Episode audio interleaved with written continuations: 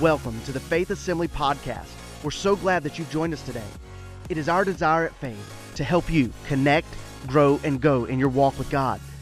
We hope you're encouraged by this message from Pastor Steve. So far, we've been taking this, uh, this series of messages, this passage called the Beatitudes, we've been taking it one verse at a time. And we've been moving verse by verse through this. And uh, our amazing feat today is that the concluding three verses of this section uh, deal with one singular subject, and we're going to take a look at verses 10 through 12, all three of those verses here today in this message. So, uh, we're going to conclude our series today with taking a look at three verses at one time. And uh, so that's exciting for me uh, because I usually can't get that far in a single text in the course of a service. But anyway, look with me, if you will, Jesus' words, Matthew chapter 5, beginning in verse 10, and it says this Blessed are those who are persecuted. Woo! Right? I mean, that got you fired up right there from the beginning. I know it did. Blessed are those who are persecuted because of righteousness, for theirs is the kingdom of heaven. Blessed are you when people insult you, persecute you, and falsely say all kinds of evil against you because of me. Rejoice and be glad, because great is your reward in heaven. For in the same way they persecuted the prophets who were before you. Amen. I'm going to tell you, it's been something just to hear the words of Christ resonate about the blessing that we can anticipate in our lives if we will take on the nature of Christ in certain ways and we allow the Spirit of the Lord to rule in us regarding certain dynamics of our spiritual walk and the blessings that He has pronounced on that. As we said before, they are so countercultural and even counterintuitive in many instances as to who we are as human beings, but we look forward with expectant faith to the blessing that Jesus has promised. Amen? So, here we are, and we're, we're finding Jesus. He's pronouncing blessing upon persecution. Blessed are those who are persecuted. And in this passage of scripture, uh, we're going to do this a little different. We're actually going to take it by subject matter today as we're moving through these three verses. And we're going to begin here with Jesus' pronouncement of blessing on persecution. And we're going to talk about the types of suffering that Jesus introduces here. There are three kinds that are mentioned in these verses. Uh, number one is just kind of a blanket statement there of the things that we may endure, the types of suffering that we may, may come into our lives. And the first one he mentions is persecution. He mentions that we may be persecuted in this world. Now, if we were to take that same Greek word, translate it into the English language, we'd have a lot of options because we could translate that word as being harassed, uh, driven away. In other words, we're not allowed to be apart, we don't fit in.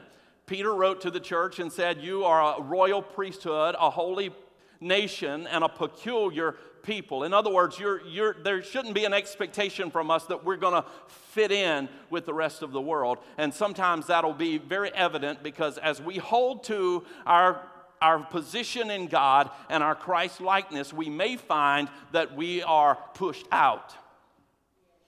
How many of you, because of your stance for righteousness' sake, or because of your stance in the gospel, your stance, your side with the truth of the word, you have found that you have been pushed out? You've been, you've been set aside. So, in, in this word driven, where we translate it driven away, it also carries with it a connotation of great intentionality, such as the purpose with which one pursues his enemy. That's, that's pretty serious stuff there. We could also translate this word hostility or trouble. Jesus said, In the world you will have trouble, but be of good cheer because I've overcome the world, right? Okay. And these other types of suffering that Jesus introduces to us here, they introduce, they give us a little more specificity in the ways that this persecution might take place.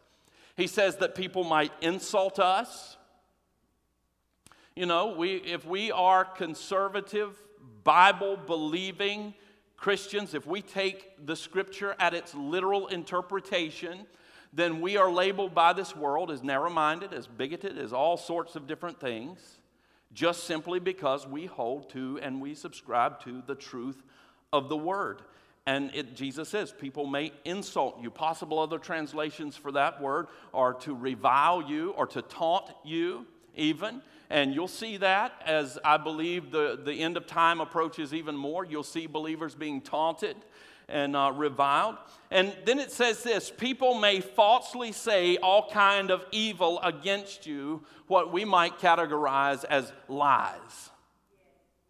You may be lied about, lied against specifically. And we look at this, and, and, and none of these are fun positions in which to find ourselves. None of these are comfortable places to abide. We don't want to be persecuted. We don't want to be insulted. We don't want to be lied about. But Jesus, in this case here, says to us that if we will endure these things, now I'm going to give you some very specific reasons here in just a second. But if we will endure these things, we can expect the blessing of God. We can expect to be, as it's translated in some places, all the happier because these things are in our lives. So I want to share with you, and, and if I were to categorize this message today and I were to say, what uh, element of Christian life will this sermon most uh, speak to? I would say that it would be the, the, the position of maturity, the maturity of the believer. This is a growing word today. This is a maturing word today as we look together at the words of Christ saying, Blessed are you when you're persecuted. Because here's the thing Jesus gives us two very specific reasons why it is advantageous or it will be beneficial for us when we are persecuted. And the first of those that Jesus says will be advantageous for us is if we are persecuted for righteousness' sake. Now, just to clarify religious terms here today, when we hear the word righteous, it simply means a right standing before a holy God.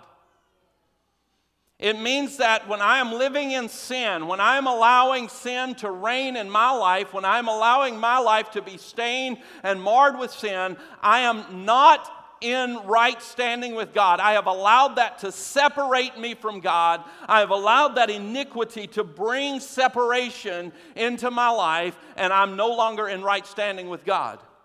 But through the finished work of Calvary and through the blood of Jesus Christ being applied to my life, I am then made righteous in Christ through faith, and now I can stand before a holy God. We can entertain His presence as we have in this place today because we don't have sin in our lives, because the sin in our lives has been dealt with on the cross. Righteousness, simply defined, as I said, is right standing with God. So, to paraphrase what Jesus is saying here, is you are blessed when you're persecuted for forsaking immoral and sinful things, and you regard right standing with God at a higher value than those other things. When you're willing to stand before a very unrighteous and immoral world and say, No, no, no, I don't swing that way because I regard my relationship and my position as righteous before God higher than those things. And you only have to do that for so long before you're going to draw fire. It's going to irritate and it's going to upset some people around you. And I'll get to why as we conclude this message today. But for the time, I just want to move forward here and say, you know, what makes us out of right standing with God? We've already covered it here. The simple answer. The simple answer is this it's sin. It's allowing sin to reign in our lives because, inasmuch as we are allowing sin to reign in our lives, we're allowing deg- degrees of separation with our Lord. Because light and dark cannot occupy the same space if we were to turn out all of the lights in this room right now, it would be filled with dark. It would be overcome with darkness. But to the degree that we let the light shine, the darkness is driven out because light and dark cannot occupy the same spot. And as we remove ourselves from the light of God's truth and we begin to walk in darkness, we are availing degrees of separation between ourselves and God. We're allowing that in our lives. There will come times in your life, however, when you are tempted and even pressured to sin, to condone sin, to support sinful actions, and even to participate in things against which the Holy Spirit has convicted you. And Jesus says you will be blessed when you're willing to abstain from these things with the help of the Holy Spirit in order to say, My relationship with God and my position in Christ as righteous before God is far more to be valued than to offer it on the world's altar of convenience and pleasure and popularity. I don't care if you don't like me. It's not an arrogant statement. It's not one that I've got to shove in everybody's face, but the truth still remains. I've got to care more about what God thinks of me than I do what everybody else thinks of me. Now, Jesus says that the second reason that we may validly undergo persecution is because of him. Paul wrote to the Romans church, uh, the Roman church in Romans 1:16 and said this, I am not ashamed of the gospel of Jesus Christ, for it is the power of God unto salvation to the Jew first and then to the Gentile. He said, Look, I'm not, I'm not timid in my proclamation. I'm not ashamed to tell you where I stand. I'm not haughty in this. I'm not flaunting this before you. I'm not trying to antagonize you with it, but I'm just simply stating to you I will not be ashamed of my Savior. I will not be ashamed of his gospel. I'll be happy to tell anybody who wants to know that Jesus Christ was God incarnate, that he came and he suffered as a man, and he bled and he died to give his life a ransom for my sin. And I'm no longer my own, but I've been bought with a price, and therefore I don't live for myself, but I live for him, and I'm happy to let you know. We live and we may be persecuted because of him. John writes to the church. We find two different writings of John in the Bible. Actually, we find three, uh, if you want to categorize it that way. Uh, number one, we find Matthew, Mark, Luke, John. That is John's gospel. And he writes a historical account of the life and the work of Jesus Christ here on this earth. It is his representation of the gospel message. Number two, we find John's epistles to the church which are 1st, 2nd, 3rd John. You find those way back in the back of the New Testament. If you back out, it's Revelation, Jude, and then 3rd, 2nd, 1st John. And you'll find those there. Those are letters that John wrote to the church, the same way that Paul wrote to the Ephesians and the Galatians and, and all those other letters that he wrote. John writes to the church as well. And as John's writing to the church here in 1 John 3:13, he says this, "Do not be surprised, my brothers and sisters, if the world hates you." Don't be surprised if the world hates you. There again, I want to come back to that in just a minute and correlate it to something else, but hang on to that spot with me. Where do you think John first learned this principle? In John's gospel, back in the 15th chapter of John's gospel, the editors, understand when I say the editors, when John wrote his gospel, he didn't write chapter 1, verse 1, verse 2, verse 3. That's something that man has added in for a reference point. The word is still the same, but so that you and I can say 1 John 4, 7, and 8, Beloved, let us love one another. You know, and we know where to go and find that. But the editors of John's, guy, as they were moving through John's gospel, they designated eight verses out of John's recollection of Jesus' words on this matter. And he, he says right there in the middle of it all, he quotes Jesus as saying, If they persecuted me, they will persecute you also. The servant is not greater than his master. Understand that. If they persecuted me, they will persecute you also. Say, Pastor, why are we laboring these points here this morning as to why what is and what is not a legitimate source that welcomes persecution or brings about persecution in our lives? I'm saying this because I believe this is an area where believers need to exercise a real measure of self awareness and self assessment. And the reason that I say this is because I've seen this principle applied so many times out of context, and believers will lay claim to the blessing that Jesus promises when in fact their claim to that blessing is invalid. That's why I said this is going to be a growing message today.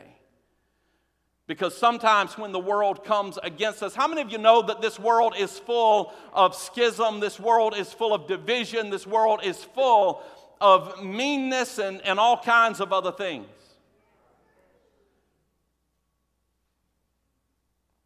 And it's not a real big deal that somebody comes against you. Somebody can come against you because you cut them off in traffic. You can be persecuted for looking at somebody the wrong way or having a difference of opinion. It doesn't necessarily have to fit the category of for righteousness' sake or because of Christ, even if we're Christians. So that's why I say when it comes to this measure, this matter here, we really need to take some real steps of self assessment. And maybe we need to back away from situations sometimes in which we are being persecuted or people are coming against us. And we need to ask ourselves some questions like, are we lacking in tact with our, in our interaction with other people? Here's a big one you're not ready for it, I can tell. You know, if I'm dealing with someone and, and they get flustered with me and come back at me and I'm like, oh God, I, mean, I don't understand this persecution, I've got to walk away from that and say, you know what, was I being obnoxious? I know none of you have ever seen anybody flaunt their Christianity in any kind of way on social media or any other thing, but sometimes we've just got to back away and ask the real question you know, was I being obnoxious there? Have I behaved foolishly? Are we being mean? That can happen too. We need to be sure, here's what I'm stressing to you today. We need to be sure that it truly is the Jesus in us that's being ridiculed or our unapologetic stance on the side of righteousness that is causing persecution in our lives and not our own abrasiveness, our own self righteous attitudes, or our approach as we interact with other people. That's a good place to say, Amen, Pastor. See, one of the things that we like to do as believers is we like to tie peripheral things to our Christianity and use the authority of our Christian status to try to make our opinion stick someplace where really our Christianity doesn't have anything to do with it. And then when somebody comes against us, we adopt a martyr's complex and we say, Well, I don't understand why I'm going through. I can tell you why you're going through it. Okay? The simple answer would be, you know, don't be a jerk.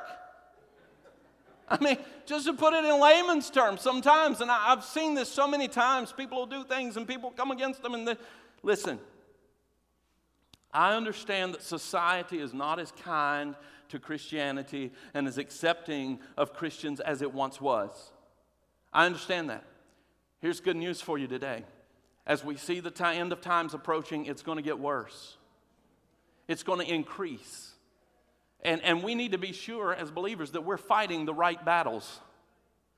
Because here's what happens many times people will tie their Christianity to the divisive, the distracting, and the argumentative narratives that the adversary has loosed in this world. Can I, if you will listen to 24 hours straight of a news cycle, you will be so fired up and ready to argue that you won't know, you'll be blinded by everything else. And, and many people will take that and they'll tie themselves to that divisive and destructive and argumentative narrative that the enemy is loosed in this world, and on the authority of their Christian status, they become very judgmental, very dogmatic, and at times it's almost like they're out there trying to draw fire.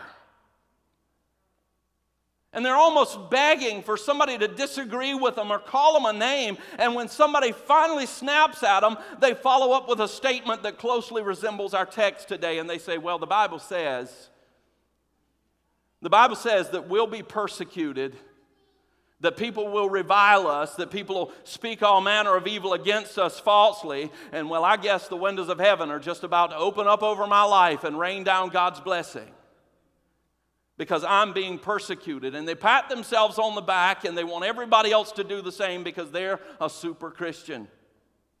Listen, there's no reward for being obnoxious. I'm sorry. It's, it's because for righteousness' sake and because of Christ.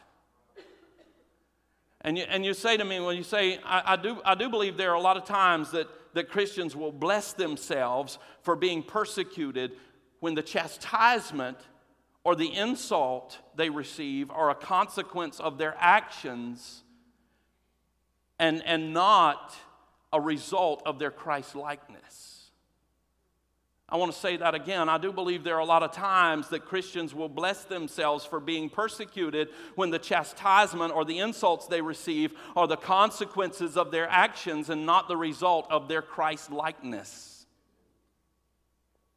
You see, several weeks back, we went through a study in, uh, on suffering and trials and things that come into our lives. And one of the things that we really studied in that is when trials come into our lives, there's a big difference between trials coming into our lives and us suffering the consequences of our actions, our poor decisions, our foolishness. There's, there's a huge difference. And there's, there's nothing blessed about walking and when we get in the consequence of our actions the only, re, the only recourse there is to become repentant and say lord i'm sorry for what I've done. I'm sorry for the thing I've made it. If you're standing on a street corner and you're shouting at passersby that they're going to hell and you end up persecuted, that's not for righteousness' sake. That's not because of Jesus, though that may have been your intent to share Him with them. That may have been your intent, uh, intent, to share Christ, but it's because you're being overly confrontational and a good bit antagonistic. And you say, Well, Pastor, my Bible says that I'm supposed to be bold. Absolutely, I don't have any problem with boldness. As a matter of fact, I encourage boldness. I, I pray, you know, I'm like Paul, you know, I speak in tongues more than you all, and I pray that you would get a hold of God and that there would be a fire shut up in your bones and the Holy Spirit would come on you and you would be powerful witnesses for Him everywhere that you go with a boldness that is unquenchable. But Jesus also said this I'm sending you out like sheep among the wolves. Therefore, be as shrewd as snakes and as innocent as doves.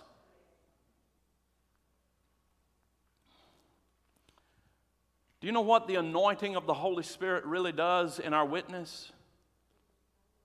It emboldens us and it does give us power. And part of that powerful dynamic is that it enables us to be able to go and share the truth of the Word of God in the most loving and undeniably Christ like manner possible. Because Jesus said we don't have to worry about what we're going to say, the words that we're going to speak, because the Holy Spirit is going to come upon us and give us those words. And we can declare that with boldness, but I promise you, when it comes out of our lips, it's going to sound like Jesus. And maybe some people will like that, and maybe it'll irritate some people. I can't help that. But it's got to look like Him.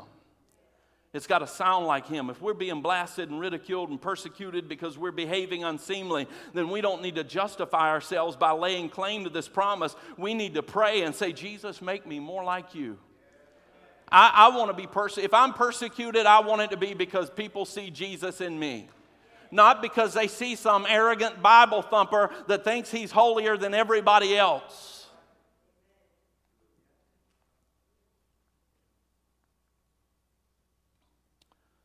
Jesus then mentions to us the reward for suffering, and there are two mentioned in this text. The exact same phrase we began with in verse 2 is mentioned here again in verse 10. We started out with blessed are the poor in spirit, for theirs is the kingdom of heaven. And I'm going to almost give you verbatim again what we gave you in that message there. And that is this we see the kingdom of heaven, the kingdom of God used interchangeably all throughout the New Testament. And I believe that there's a twofold definition there for that word. Number one is that uh, it's used to describe a rulership. In, in other words, it's a place where Christ reigns, where he is the Lord. John the Baptist said at the coming of Jesus that the kingdom of heaven was at hand. We know heaven didn't descend to earth in that moment, and there was no earthly kingdom established. But what he was saying is that he was expressing that the way, the truth, and the life was present and about to reveal himself, and that men would no longer have to live under subjection of sin and darkness, but rather they would be delivered to life in Christ to live under the dominion of his lordship rather than the slavery of sin. So it's a realm where Christ reigns. Number two, uh, it's a, it's a, I'm sorry, it's a rulership where Christ reigns. Number two, it is a realm, it is a place, it is an actual place. You'll remember Jesus on the cross with the, with the thief who said, Lord, what can I do? And Jesus said, then he said to him, Jesus, remember me when you come into your kingdom. You know, just like we came into this church this morning. And Jesus answered him, said, Truly I tell you, today you will be with me in my kingdom, in paradise. So, rulership might be described as Christ in us, and we might say that a realm is us with Christ.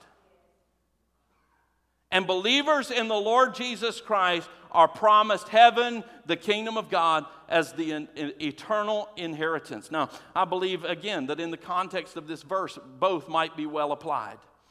As we stand in righteousness, we stand up for the gospel, we are availing and positioning ourselves in a place where the kingdom of heaven fills our lives, the rule and the lordship of Christ is there, and we can walk in the victory that He's afforded.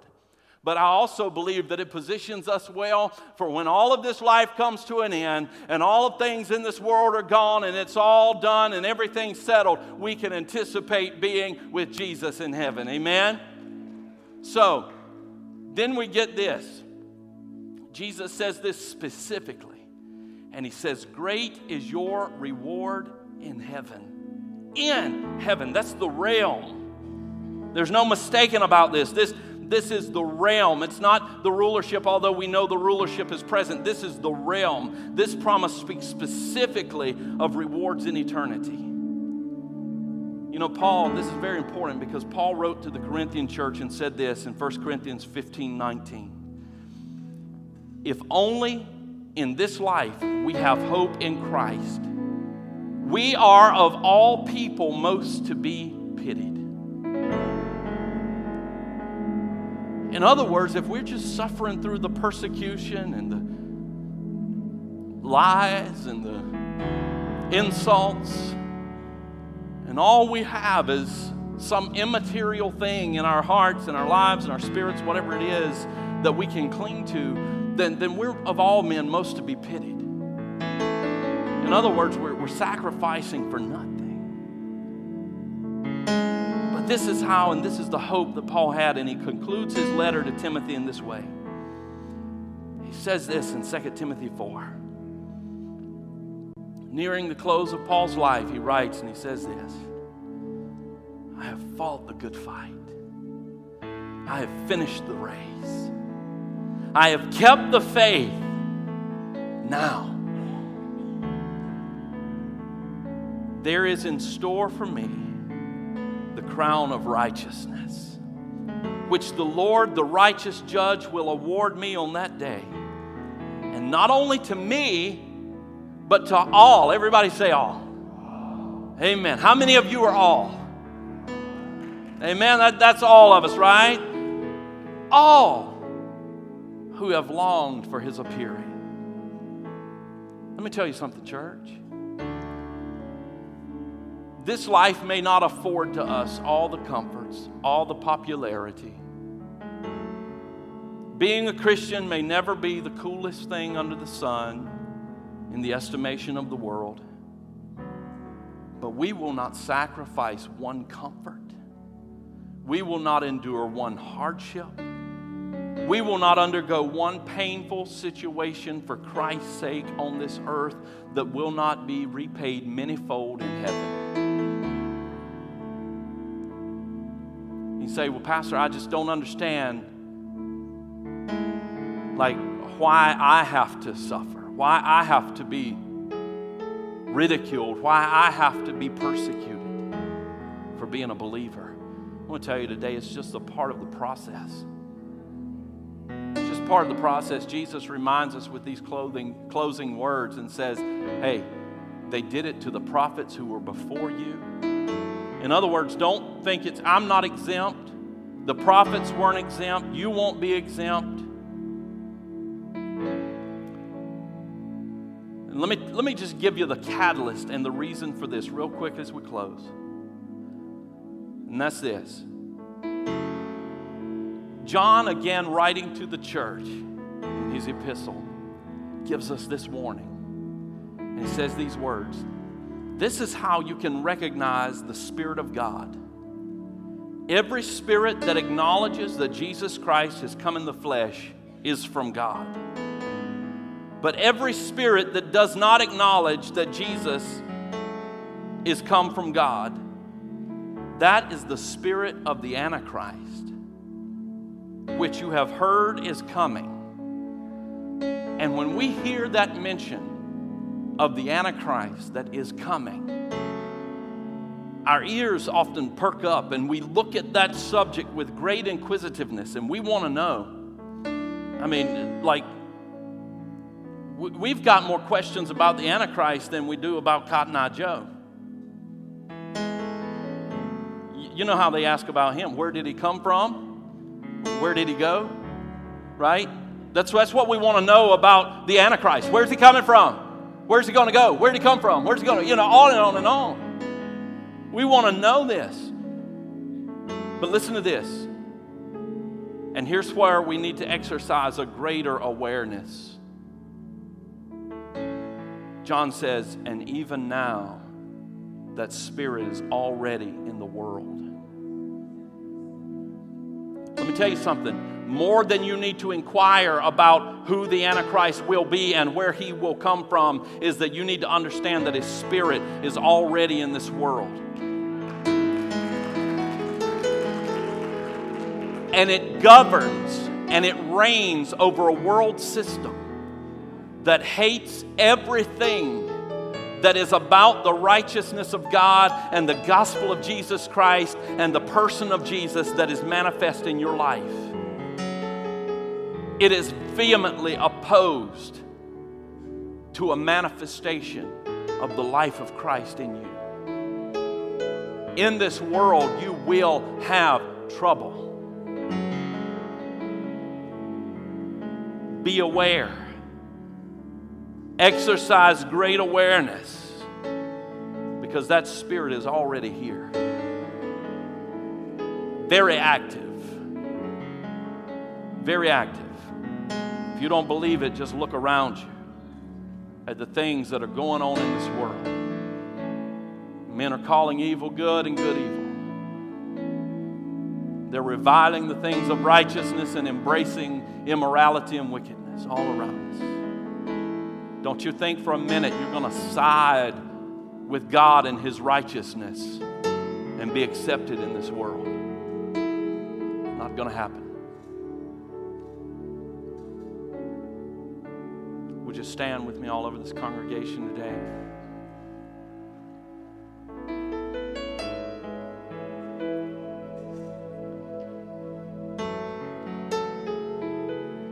Every head bowed and every eyes closed. Nobody's looking around, and I simply want to ask this question today. You're in this place and you say, Pastor, I, quite honestly, I've been getting along pretty well in this life because the truth of the matter is, I've never been introduced to Jesus Christ as my personal Lord and Savior. Well, today we want to change all that. Today, as you leave this room, We want you to leave a new creation in Christ Jesus. We want you to, del- to leave delivered from the power of sin, loosed from vices and addictions and things that have bound your life for so long. We want you to leave with those inner longings of peace and joy being satisfied in your life. And if that's you and you need us to believe with you today for that, anywhere across this sanctuary We hope you enjoyed this inspirational message today. If you would like more information about Faith Assembly, please visit us on the web at faith-assembly.org. Thanks again for joining us, and we hope you have a blessed day.